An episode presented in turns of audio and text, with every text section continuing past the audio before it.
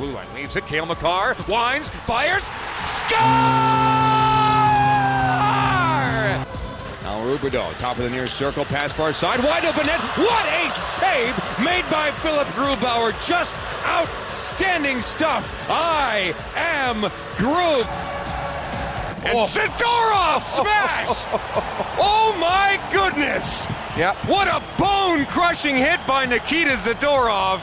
And Howard has no idea what day it is, what time zone he's in, and he is slowly making his way towards the bench.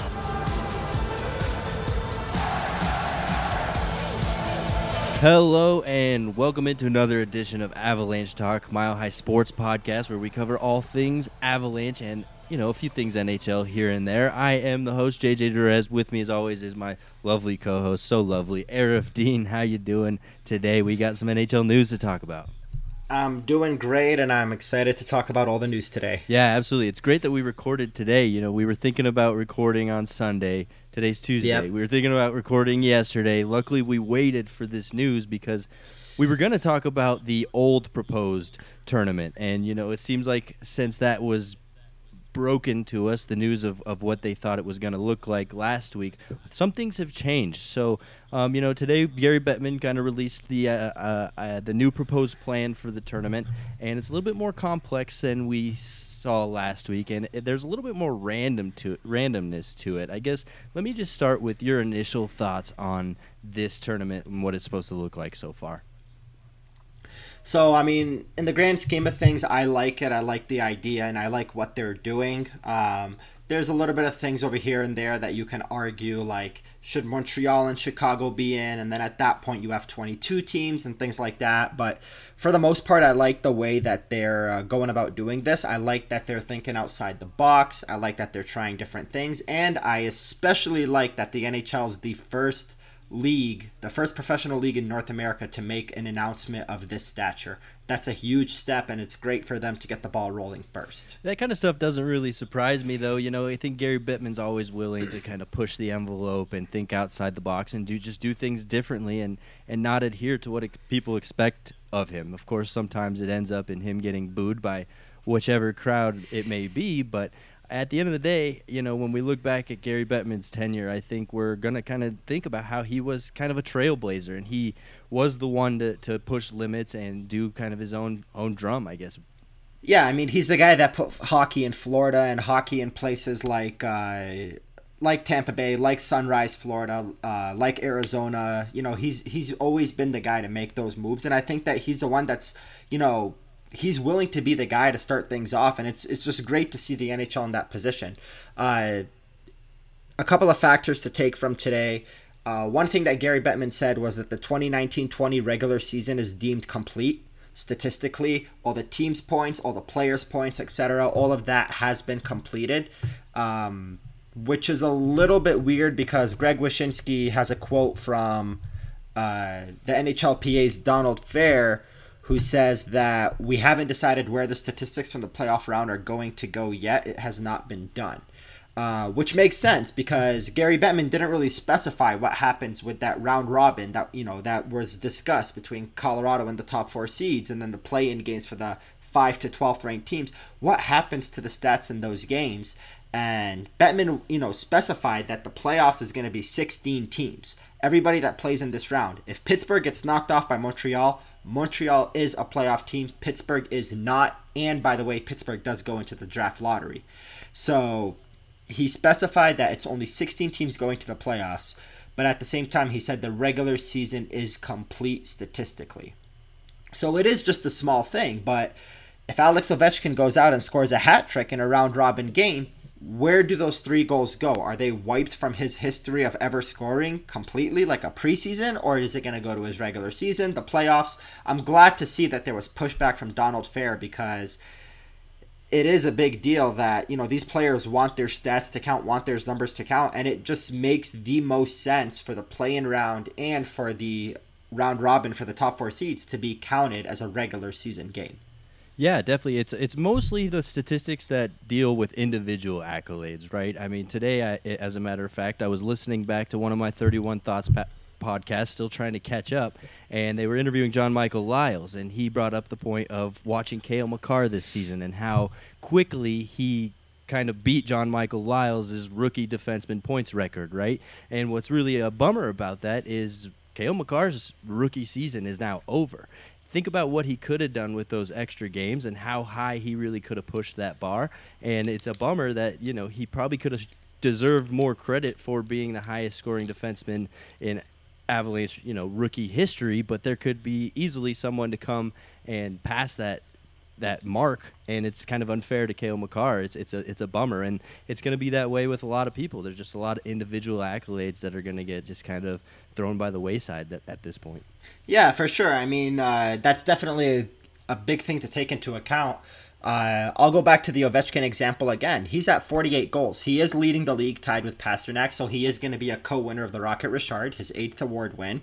Uh, but he's two goals away from another 50 goal season. He already had the 2013 season lock out a 50 goal season because he got 32 goals in friggin' 48 games.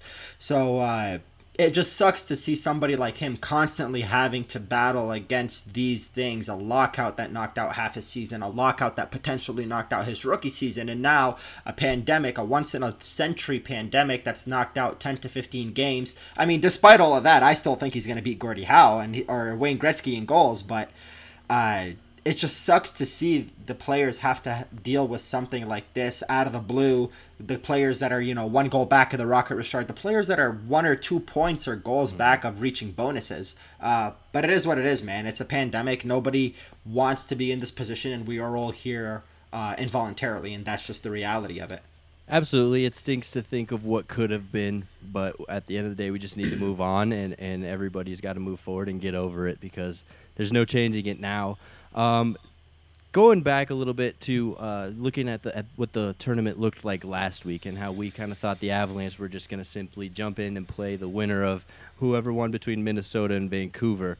Um, but it seemed like the NHLPA, you know, after that was kind of brought to our attention, it said that they agreed to further negotiations. I mean, obviously that wasn't anything set in stone, so they hated the idea of that last tournament, and I still kind of think there's some pushback going on. Um, you know, I, I, think even this tournament isn't set in stone. You know, this is more of a plan.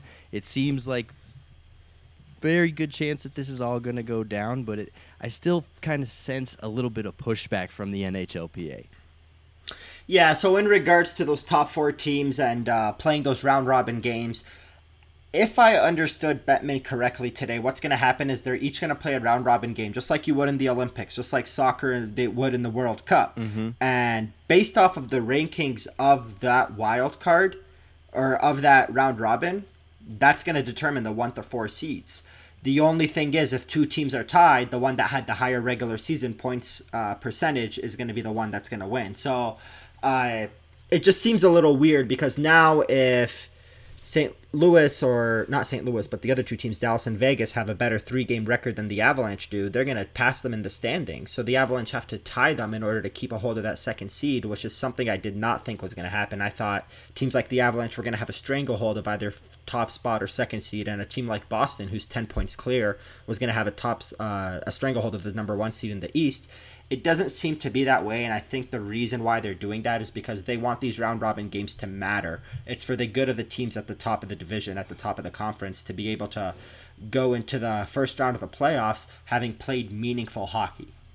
Right, and that was one of our biggest complaints last week when we were debating whether or not the season should come back. That was one of my biggest issues. Is it's going to be tough for players to just jump in and and not play any games. Well, last week's tournament proposal kind of seemed like it had that feel to it. The Avalanche were going to have to just jump right into it. So I really commend whoever got creative and thought of this solution. Like I said earlier, I think it's really fair.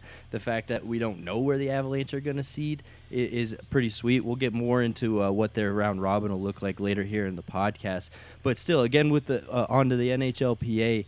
Um, it, it, just seemed like they hated the idea of the last proposal, and I'm not sure they're fully sold on this one. I mean, the last time we, we kind of read that the uh, conversations were getting heated a lot of times between the NHLPA and um, you know whoever they're arguing with, if it's the owners or, or the league itself. And even now, there was a, a quote from Bettman um, saying that the, the return to play plan is in the result is the result of weeks of constructive dialogue. So the, t- the fact that it took weeks tells me, again, the NHLPA is giving a lot of pushback and they are grateful for their cooperation, which again just kind of tells me, you know, it's kind of a nice way of Gary Bettman saying they've been difficult, but now, you know, we're, we're thankful that they're kind of starting to open their minds a little bit. I don't know. That's just me maybe reading a little bit too much between the lines, but I'm just taking the what I what I saw from Gary Bettman and just trying to analyze it a little bit deeper.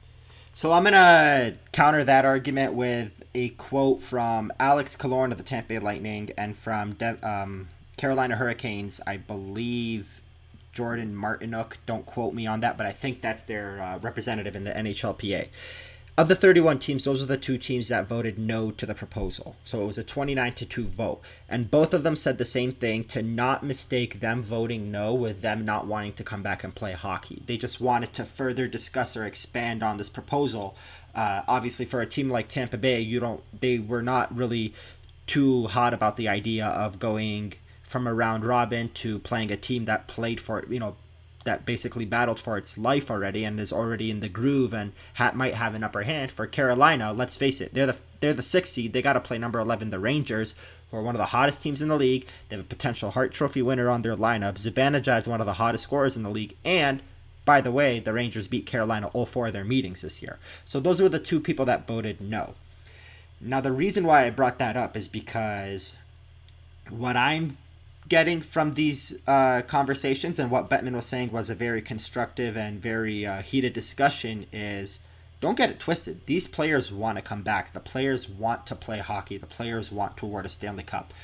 But, but, but, but what about our families? But what about our hub cities? Where do we live? What's going to happen? So there's a lot of pushback because let's face it, they're NHL players. They want to play the game they love. They want to win the Stanley Cup. But at the same time, if you're going to take a human and tell him for the next 75 days, for the next 65 days, you're going to live in a hotel room, go to work for four hours a day, and come back and sit in the hotel room for 20 hours a day, no one's really going to like that. Oh, and by the way, you have a wife and kids they're not coming you can't see them. So it just seems like a like a very weird situation that they still have to iron out the details. Maybe people can bring their families. Maybe after your series finishes you can go visit family. Who knows? But i mean all of these things are not going to get ironed out until we're closer to playing because in the end uh, things could change. Things are changing by on a weekly basis for the better or possibly for the worse and at this point the nhl can't make a decision which is why bettman hasn't made a decision on on A, the two hub cities, which was confirmed today there will be two hub cities, and B, when it's going to happen because things are changing, you know, on a daily basis. Right, and it also hasn't been nailed down how many games the series is are going to be. The only one that's been nailed down is the Stanley Cup Finals. That it's going to be a seven-game series. All and the, rest the, of and them the conference finals. Are, oh yeah, are, are, all the rest are to be determined, uh, more or less. So that tells me again that this is still just a plan, still nothing set in stone. And you know, I read over the weekend an article by the Score, which I think they just kind of take articles yeah. and re- recycle them. Um, but you know, there's a, a doctor, Andrew Morris, who's been very much, uh, I guess, a uh, consultant for the NHLPA, and he's very much opposed to uh, getting things going. Just say that again, there's just so many hurdles that they have to go through with testing and making sure everybody's clean and safe. Um, so you know, I think him being in their ear might have just kind of put in a lot of negativity in their brains. Again, I hope it all goes down, and I hope it's happening. But it still sounds to me like there's just a lot that still needs to be negotiated, and we're still a lot further than we're led to believe.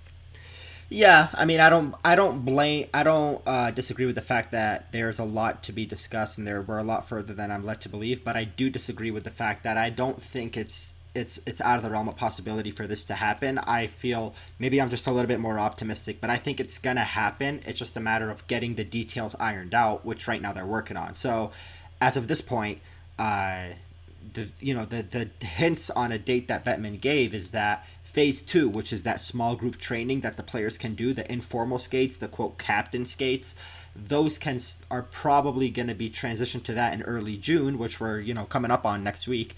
And the training camps, he said, no earlier than the first half of July. So we're looking at another month after phase two for phase three, which is a formal training camp to begin.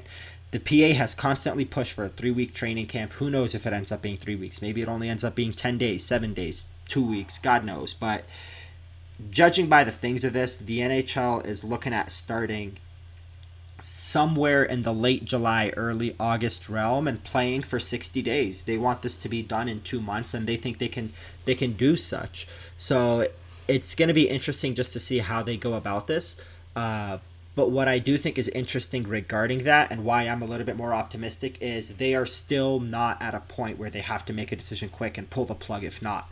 Gary Bettman did say uh, he was on Tim and Sid and uh, Sportsnet radio show for uh, in Canada right after his uh, his initial announcement, and he told Tim and Sid that the NHL is looking at a start date for next season anywhere from November to January, and he even threw out the possibility of we might even start with the Winter Classic. But he did mention that next year will be a full 82 game season, a full traditional playoff, and this is a one time thing. So, judging by that, if the NHL is willing to start January 1st and they have a contingency plan to play from January 1st to hell, July, August of, of the summer of 2021, um, they're in no rush to do this. That's just the reality of it. If they end up playing playoff hockey in September, October, you still have November and December off before you start the next season. I know it's not what we're used to, and I tend to be more of a traditionalist when it comes to hockey, but the idea of summer hockey, you know, just something extra to watch during the summer times, is just, it excites me. Um, again, I think there's issues with the way the game might be played at that point, but that was a conversation for last podcast. So, yeah. Um, as of now, you know, I think summer hockey would be would be really awesome to watch and really entertaining, even if Absolutely. it's only for two years. Um, you kind of touched on it there for a little bit with the training camp and, and practices and how everything's going to kind of look going into. So I wanted to dive a little bit deeper into those. Um, you know, I think I've heard from several different sources that a lot of coaches and players want at least two weeks. So let's just assume it's a two week process. What do you kind of foresee those, I guess, training sessions and everything being like? Obviously, they're going to have to get main focus right out of the gate is going to be fitness, right? I mean, how many of these guys maybe put on some pounds or just weren't up to the regular NHL regimen? But fitness has to be number one. Yeah, I mean, the difference between this and a training camp that you see in September, a traditional camp at the beginning of a season, is the entire summer, players are still skating, players are still working out, players are still living their regular lives and doing that regular thing that they do to prepare for a hockey season. Uh, I can't give you an exact number, but let's say 75, 85% of the players don't have that right now. The ones that are in Sweden have been skating here and there. Some place, some players in certain cities maybe have been able to get ice time, but it's not a league-wide thing. A lot of players, like you and me, are locked in their houses, looking at their laptop screen, talking on Zoom, speaking over FaceTime, working out in their in their apartments and their basements and their home gyms, running around the neighborhood. This is you know rollerblading around the neighborhood, like we've heard a lot of players say. Uh, but that's the difference between this and a reg- and a traditional training camp is nobody is coming into this prepared uh, after a summer of working out. So it's going to be a lot of fitness to start, that's for sure. And you know that's why the the PA has been pushing for a three week long training camp is because because of the pandemic and because of these unprecedented precedented times and because it's so different, the players are going to need more time to readjust and sort of get back to where they were. Especially considering you're going straight into playoff hockey and not into an October yeah, exactly. That was going to be my point. You always seem to make my point right before I do. I think that's another one of of the biggest issues you got to kind of think about when you're going into training camp before a season. You're getting ready for an 82 game season and then some.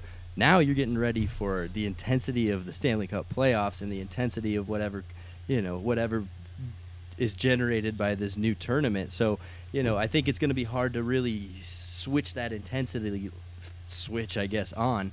Um, so you know, I think practices are going to have a lot of high battle, high intensity battle drills. You know, a lot of one on ones in the corner, just to try to start that that fire in the belly of the players. Right, no matter what team you are, you really got to ignite a little bit extra motivation than you would at a normal training camp. And so, for especially for players who have been around a long time, it's going to be a little bit tough for them to kind of make that switch and make that that that change because it's not the preseason you're about to skate into. It's the playoffs and, and, a, and a big tournament. Yeah, exactly. And I mean, in the end, these players are itching to get back. They're, you know, they have that fire going, but it's as much as you want to talk about getting back to it, nothing is going to prepare you for hockey like skating and playing hockey. And they're going to need more time to do it because it is playoffs, because mm-hmm. it is fighting for your lives. You know, these guys are going to be skating for two, three weeks and then possibly playing three games, losing all three, and being done. Yep. That is far different than anything you've ever seen in, in, in, in, an October training camp and in September and after a preseason. So it's definitely going to be different in that sense. The stakes are a lot higher. Uh, and like you said about five minutes ago, the summer hockey is going to be excellent, and I think it is. I think it's going to be the best hockey we've ever seen, and we're going to keep talking about all the things and all the reasons why this is such a hard event to pull off. But once it happens, and once the games happen and the cup is awarded, all we're going to remember is the game of hockey and not all the other things that surround it. And you gotta you gotta assume a lot of these practices are going to be behind closed doors. Essentially, I mean, there's not gonna be oh, any yeah. media. There's not gonna be yep. anybody there to watch. So, you know, I think you could definitely get into a lot of power play and penalty kill that the you know the players can kind of get used to that game speed again because those are kind of good drills to to uh, use game speed. But you're gonna and that also isn't gonna give away much strategy or anything they've been working on too because again nobody's gonna be there to watch them and maybe even a scrimmage or two it'd be awesome to be get to watch that an inner squad scrimmage with the Avalanche. Um, but you know, it's probably something we'll never never get to see, but we might hear about. And I think that would be a really good te- technique for coaches to use to kind of again just get get them right back into that intensity shape. You know, it's going to be a whole different battle mentally. Yeah, and uh, regarding what you just said in uh, regards to the media being there and uh, people being around the players, that's something that's ultimately not going to happen. Bettman did mention when asked about the media, he had a Zoom call with uh, Bill Daly after the uh, announcement was made and after he was on Tim and Sid, and he basically said that there will likely be an international TV uh, feed for media to watch, and he said, "quote." There will not be a lot of folks near the players. We've got to keep players healthy for this to work.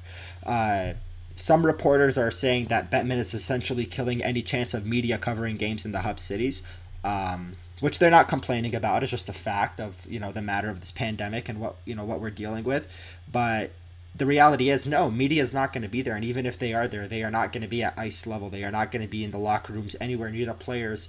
Uh, they might even cover it from an from an offshore uh, location. The announcers, the commentators might even be on an offshore location. Who knows? But this does give the players a chance because of the low exposure not many eyes are going to be set on them. There isn't going to be many cameras on. This gives them a chance to go deeper into their playbook and really dig deep into each coach's uh, uh, coaching and uh, th- their style of coaching and what they can do to prepare their players on the power play, the penalty kill, even strength, things like that, because no one's going to be there to report on it. And it's going to really give a new twist to the playoffs this year where everybody's coming in sort of fresh and, and, and with all these new tactics and techniques that others have not you know may have not seen for quite a while. Yeah, not to mention a lot of these coaches, you know, live and die by hockey, and they love just learning the game and learning different things. Well, they've had nothing but two and a half months to maybe you know, watch some film or learn some new tricks. Who knows what cards uh, some guys might have up their sleeves. So if practices are broadcast, that's going to be cool to watch. See how different teams um, you know, go about their training and their strategy. But I, I didn't know that fact, so I guess that put kind of scraps my idea of you know teams really getting to work on some on some tactical things. But uh, you know, I don't think it'll stop them from having the high intensity practices and having those you know game like situations that are really going to help you see where the team stands in terms of fitness skill and, and, everything going into this so i'm excited to watch that not just from the avalanche but all teams um, of course, as we know, we're, we're going to be seeing those from the hub cities. Uh, I wanted to get a little bit deeper into those. Essentially, 10 cities were picked. They're going to narrow them down to two one for the East Coast, one for the West Coast. Um, you know, I, I'm going to spare you from naming all 10 right now. That might get kind of boring, but um, I suggest you look it up. But Aarif, I just wanted to kind of get your thoughts on the cities. Are there any that stand out? Are there any that maybe it looks more like somewhere that a West a Western Conference hub is going to be named? Because some of these cities, like Los Angeles, for example, stands out to me as just a bad idea. Yeah, so Los Angeles sounds like a bad idea. To me, Chicago sounds like a bad idea as well. Um, but I think something that we need to keep in mind is that Bettman did not really specify that there has to be one team from the East and one team from the West. He just said that it's going to be two hub cities that are going to. One is going to be four Eastern Conference teams and one is going to be four Western Conference teams. So if your two best options in terms of health and in terms of practicality are two teams in the West, uh, then let's face it, one of those Western cities are going to host the Eastern Conference teams, and that home city's team is going to travel to the other Western Conference hub to play with the Western Conference teams. Let me elaborate on that. That was a lot of words. Uh, right now, in my opinion, the top choices are a mixture of Vegas, Columbus, and Vancouver. The NHL wants to put a team in, wants to make one of the hub cities in Canada because of financial reasons and because of the practicality of the Canadian dollar, which is, you know, f- far lower value than the American dollar. Um, so that puts Vancouver into play. However, there is some logistical issues in regards to the Canadian border, which Bettman has reiterated again today that that's not going to be an issue. But at the same time, if players are focused, uh, if players are going to have to be quarantined for 14 days upon arriving at that hub city, that scraps the possibility of that city of, of Canada being a possibility. Granted, that's also something that uh, today was confirmed that there's the NHL is speaking with the Canadian government about that. So if it's possible to have a Canadian city, I think Vancouver is a shoe in. The other two options are Columbus and Vegas. Vegas is a far more practical city than Columbus just because of the uh, number one, you're away from the Midwest, you're in a less populated uh, city.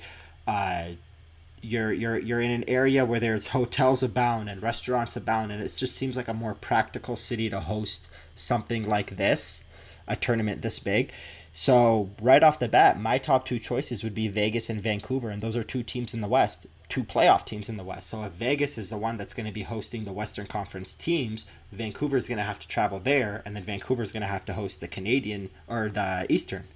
But at the same time, if Vancouver falls through, in my opinion, it'll be Vegas and Columbus, and now you have one East and one West. Yeah, I mean, I like how thorough you already had that prepared and already thought through that. All I saw was this list and just thought of what couldn't work. I like how you you know, took the other side and thought about what what would work and how. Um, you know, again, uh, Toronto strikes me as another city that doesn't seem like it would work. Yep. So um, I like your thinking behind it. Dallas kind of strikes me as one that might might really be able to make things work. However, it is pretty populated. Who knows how contained you know the virus is down there? But I think it's definitely a bigger city that can hold that many NHL teams and, and kind of make things work. But I, I like you've got me on board with your idea. I think uh, I think you're 100% on there. Um, so we'll see how that comes to play. But you know, either way, they're not going to be home games for anybody. So it, you know, it's going to be another just another factor, another interesting thing to watch, to keep an eye on, on just how players adapt to these hub cities and, and where they play. I mean, I'm sure Cale Makar would love to play in Vancouver, right? I mean.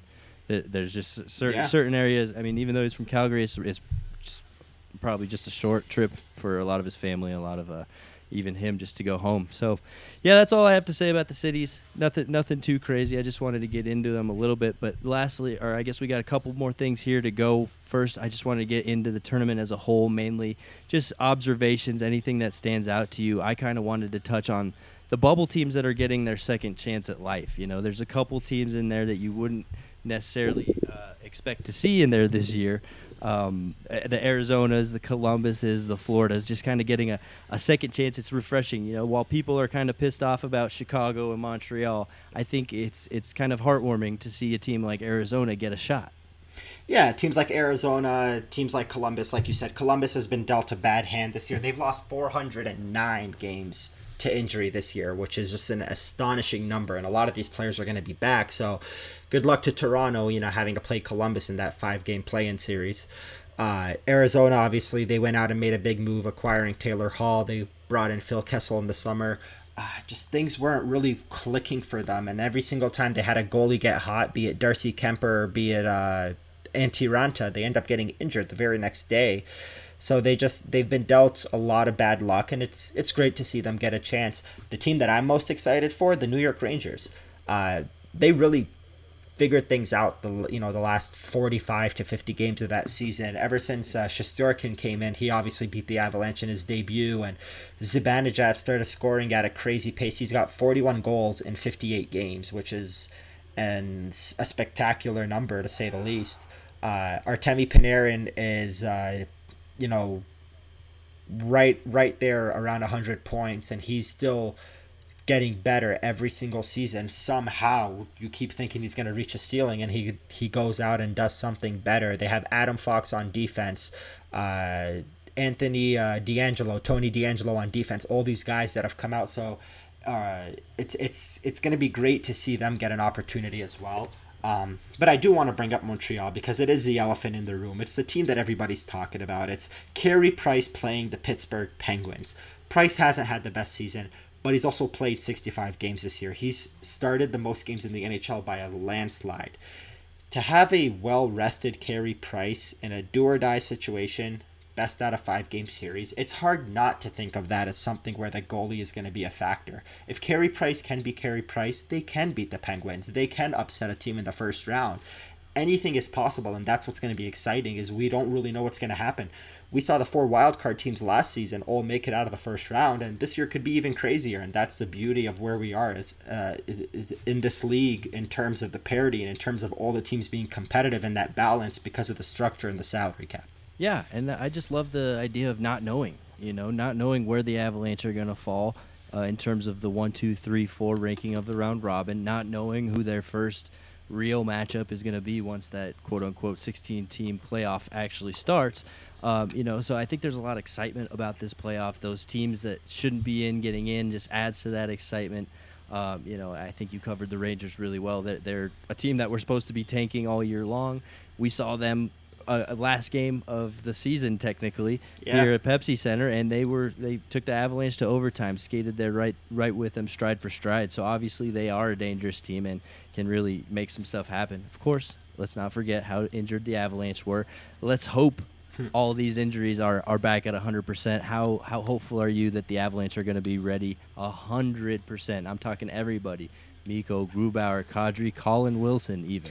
I am very confident that they're going to be ready 100%, just as I'm confident 95% of the league is going to be that way. There are some players who were injured in January, February, who their their estimated time of uh, being out with an injury was six months, eight months, nine months. Those guys are going to miss.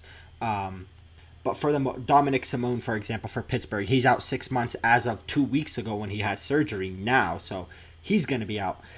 My question isn't is everyone going to be healthy when it begins? My question is, how quickly are these guys going to start going down with injuries? And that's where that three week training camp comes into play. And that's where the conditioning of these players comes into play is they're going to go straight into playoff hockey and they're going to start going down, man. And that's the part that worries me is how quickly until teams are decimated with injuries, until the Avalanche have another situation where a Grubauer, a Calvert, a Rantanen, and a Kadri, a Burakovsky, these guys are hurt again. It could happen. You never know. Mm-hmm. Absolutely, especially with any hockey injury, it could just take a little tweak, and they're back at square one. So, yeah, that's that's a great point. I wanted to dive lastly into the actual round robin for the Avalanche. I mean, Dallas, St. Louis, Vegas, and Colorado. That's going to be the four there. I, I guess you know those aren't exactly the easiest teams. St. Louis always giving fits. Dallas beat the Avalanche every single game this regular season, and of course Vegas always really entertaining hockey games with Colorado, but Vegas seems to kind of have that edge over Colorado. What do you think about that round robin? Where do you think the Avalanche are going to kind of, um, you know, be when it's all said and done? I don't know, man. I just have a really good feeling about this team. I have a great feeling because I have a great feeling about the Avalanche for two reasons. Their best players have been waiting a very long time to be in this situation. Uh, MacKinnon has said it all year. Every time we talk to him about what he feels about this season and where his team is and you know the added depth the acquisitions he'll constantly say i've been here for seven years and this is the first time i feel we have a chance. Well if MacKinnon's been here for seven years landeskog was drafted two years earlier and he missed the playoffs in both of those years. So he's seen the same amount of playoff action as MacKinnon. Someone like rantanen came into the league uh, when the Avalanche were still under Patrick Roy, and then his first full season was that 2017 season. These guys have been here for long enough where they're just itching at the opportunity of winning a Stanley Cup. I don't want to say, you know, that makes them more excited than the Blues or than the Penguins or Capitals that have been there every single year, but at the same time, yeah, that makes them more excited. This was their opportunity to be that new team on the block that can actually win the cup. So because of that, I feel like the Avalanche are going to come out really strong. I don't know why, but I feel like the round robin in the first round are sort of going to be a quick one, an easy one for the Avalanche, and that could be a big jinx. Who knows? But I feel like mm-hmm. once the teams are all settled in, then we'll start to see more competitive play. But in the beginning, the Avalanche are just going to be itching to go for it, and I firmly believe they're going to win the Western Conference. They're going to go two and two and one or three and zero, oh, whatever it takes, in order for them to win the Western top seed. So I guess we'll see. Um, the Avalanche had Vegas' number this year. They seem to score seven goals on them every time they played them. Obviously, Dallas was a bit of an issue. St. Louis, they lost the two in St. Louis. They won the two in Denver. Uh, so who knows? But I, I, I'm, I'm feeling pretty confident because of that and because of the players coming back from their injuries. Yeah, you're supremely confident. You, you said yeah. they're going to take the whole thing, so you know that would shake out pretty well for them, and and you know whoever the lowest seeded team that makes it to the actual 16 that would be ideal for the Avalanche and to avoid just playing the St. Louis's at all cost. Um, so if they could somehow end up on the opposite side of the bracket, see them in the Western Conference Final, that would be ideal. But again, that's what I love about it. That we have no idea what it's going to shake out like. And, exactly. And, um, it's going to be kind of random and exciting, just exciting.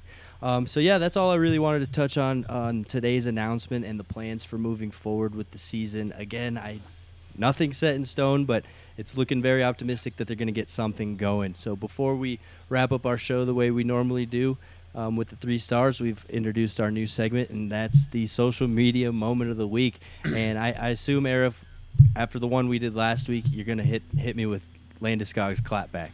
Yeah, this one was an easy one. Landeskog answering right back uh, with the same exact photo, wearing the same exact thing that EJ wore from whatever that company's name was. Uh, and basically clapping back at EJ with the same pose, holding the bike and everything. And the Avalanche actually went out of their way and posted both pictures on social media and said which one rocks it better.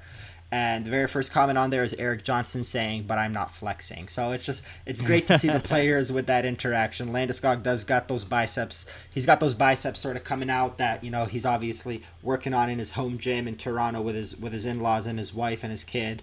Um, but it was just you know hilarious to see that again because uh, you know these guys haven't seen each other for a very long time and they're used to seeing each other, seeing each other on a regular basis and it's just cool to see them interacting like that so that's my social media moment of the week who wore it best landeskog says and you know it's hard to vote against him Yep, absolutely. He, I think Landeskog definitely wore it best too, but yeah. probably because he was flexing. Erik Johnson's kind of got a little bit of a dad bod going, but you know yep. that's just through bike biker clothes. Who knows how fit he actually is? I mean, we know he's he's a workhorse out there.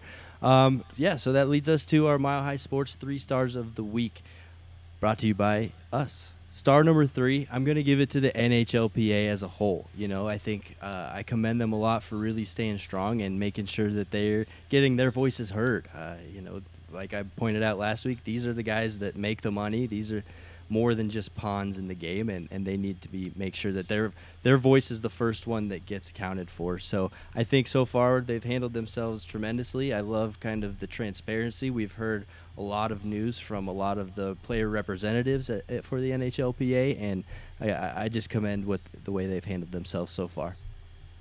Yeah, for sure. I mean, this is. Uh this is not an easy situation for anyone. This is not something that anybody ever expected. And uh, Gary Bettman went out of his way to uh, single out a, a, a, specific set of players from the PA, the ones that were part of the return to play committee. I'm not going to remember all of them, but it involved James Van Riemsdyk, it involved Ron Hainsey, who seems to be in on it, all of these things, by the way. Ron Hainsey, uh, Connor McDavid, John Tavares. Um, there may have been one or two more players, but you know it's just uh, uh, a lot of props to them for, for taking for taking a hold of this and, and really working for them and for their counterparts and for their uh, fellow players in uh, trying their best to make this as reasonable and as, as, as legit as possible in a time where none of us thought this was going to happen literally like two days before it happened. So definitely they deserve that third star. Absolutely. Star number two goes to Max Domi this week. And the only reason I'm saying that is because he's been very vocal throughout this whole COVID uh, situation about how he just feels like people are being unsafe and uh, selfish and, and not really thinking about others during this whole time. And just the other day, he went back to social media, kind of shamed everybody in Toronto who gathered at a park. And I just, you know, yep, it takes Trinity it takes Bellwoods a, Park Right. It takes a lot of nuts, I think, for a player to just come out and, and take a stand like that on something that's kind of gotten to be a really controversial issue. You know, you're either black or white on this, it seems like lately. Um, so for him to just come out and really make his stance obvious and, and heard, um, again, just takes a lot of nuts. And so he gets two uh, second star from me. Yeah, and I mean, uh, for somebody like Max Domi, I think we mentioned this last week. He is immunocompromised. He's a type one diabetic, and for someone like him to come out and, and and step up and say something, it's great for the NHL to have a voice like that because this is somebody who is in his mid twenties, who's younger than you and I, but is also very athletic and healthy and an athlete. And despite all of those things, he could still get hit with the worst of this because of his uh, type 1 diabetic because he is a type 1 diabetic. And it's just great to see him speak out because someone has to when things like this happen. Absolutely. And star number one i'm actually ashamed he should have been star number one last week and we completely forgot completely skipped over it i almost made him the only star of this week but that's Akim Aliu and for yes. his article um, coming out just kind of exposing a little bit more of the racism he's encountered in his career. Uh, it's just sad to see, and it's you really feel for the guy, and you you kind of wish you could just reach out and give him a hug. I mean, it's such a strange background he comes from. You know, a Ukrainian mother and an African father living in Russia. You know, there was already so much that he's dealt with in his life before he even got to his NHL career, and his NHL career just didn't make it much easier on him. So, got a salute to him, and you know, as two guys who love the hockey is for everyone theme um, shame on us for forgetting that last week. Yeah, for sure. I mean, uh, Akim Aliu is is the NHL's Colin Kaepernick. He's the one that's speaking out against these things, and he's the one that's going against the grain and is not afraid and not ashamed to put himself out there. He faces a lot of backlash, just like Kaepernick. Um, unwarranted, but albeit it's something that at this point is uh, is not surprising to see. But at the same time, it's it's it's just great to see him speaking out. You know, long after his career ended, and let's face it, he wasn't given much of a chance to be an NHLer because of the things he had to go through. He was once a highly touted prospect. He was a high draft pick when the Flames had him, um, but you know things didn't work out one way or another, and it just upsets me that the more I read his story, the more it bothers me that the Avalanche, you know, once went out and acquired Steve Downey, who was a big part of that story. Uh, it kind of reminds me of when they went out and acquired Brad May, where it just sort of didn't make sense after his whole uh, debacle when he was with the Canucks and the Bertuzzi Moore incident. So it just it's it, it, it sucks to see that someone like that uh, played for the Avalanche and uh, had such a longer, more successful career than someone like Akim Aliu, and all this was swept under the rug when ultimately it should have been you know nipped in the bud before Downey even made it to the big leagues. And you know it's great to see Akim Aliu speaking out now, and it's great to see a lot of players finally coming out and speaking out and supporting him. Um, maybe this will be the turning point. Who knows? Uh, but it's definitely a good starting point. Absolutely, and like you said, it's just a starting point. Still got a long way to go before all this is fixed. But you know, any help is is good help, right? So I like the direction that's heading in. That's all we really have for today's podcast. Um, you know, just wanted to cover today's news, the plans for the tournament. I don't really have much else to say. I think I've made my opinions very heard in the last two podcasts. So um, you know, reach out to us on Twitter. Let me know what you think. I had some pretty good engagement yesterday when I created a Twitter poll um, just to see, you know, gauge what fans actually thought. Because I thought I was completely in the minority, not wanting the league to come back at all. But uh, you know, 40% of the people out there who voted are, are with me. So it's it's a lot more, I guess, split than I thought. But I think at the end of the day, we're all excited to see NHL hockey back. So let's see how all this develops, and hopefully, uh, we get it back you know, just the way the plan indicated today. Yeah, for sure. I mean, uh, I guess we're going to find out more with time. Uh, Gary Bettman said it could take up to four weeks to decide on a hub city, so we got four weeks of looking at numbers and crunching numbers and where is it safer than other places and it's it's the same merry-go-round we've been going on since March 12th and it's you know it's not going to change anytime soon it's the reality of the world we live in in sports and otherwise um, but it's it's it's an exciting time. Today was a nice escape. Today was nice to to finally have some bit of optimism, to be able to think of something in a positive uh, light, even if it's something that's not going to end up happening, which is still a possibility. Uh, and Bettman reiterated that many times. Um, but it was nice to feel some sort of normal and to have something new and to see Twitter blowing up with all these different people tweeting the same exact thing that Bettman says on TV. It's uh, it's it's great to see that again, and you know we'll see where it goes from here. Absolutely. So yeah, we'll be back to give you some more podcasts as all this develops. But thank you for hanging out with us on this one, and we'll see you on the next one. For now, uh, I'm JJ. He's Aarif. We out you.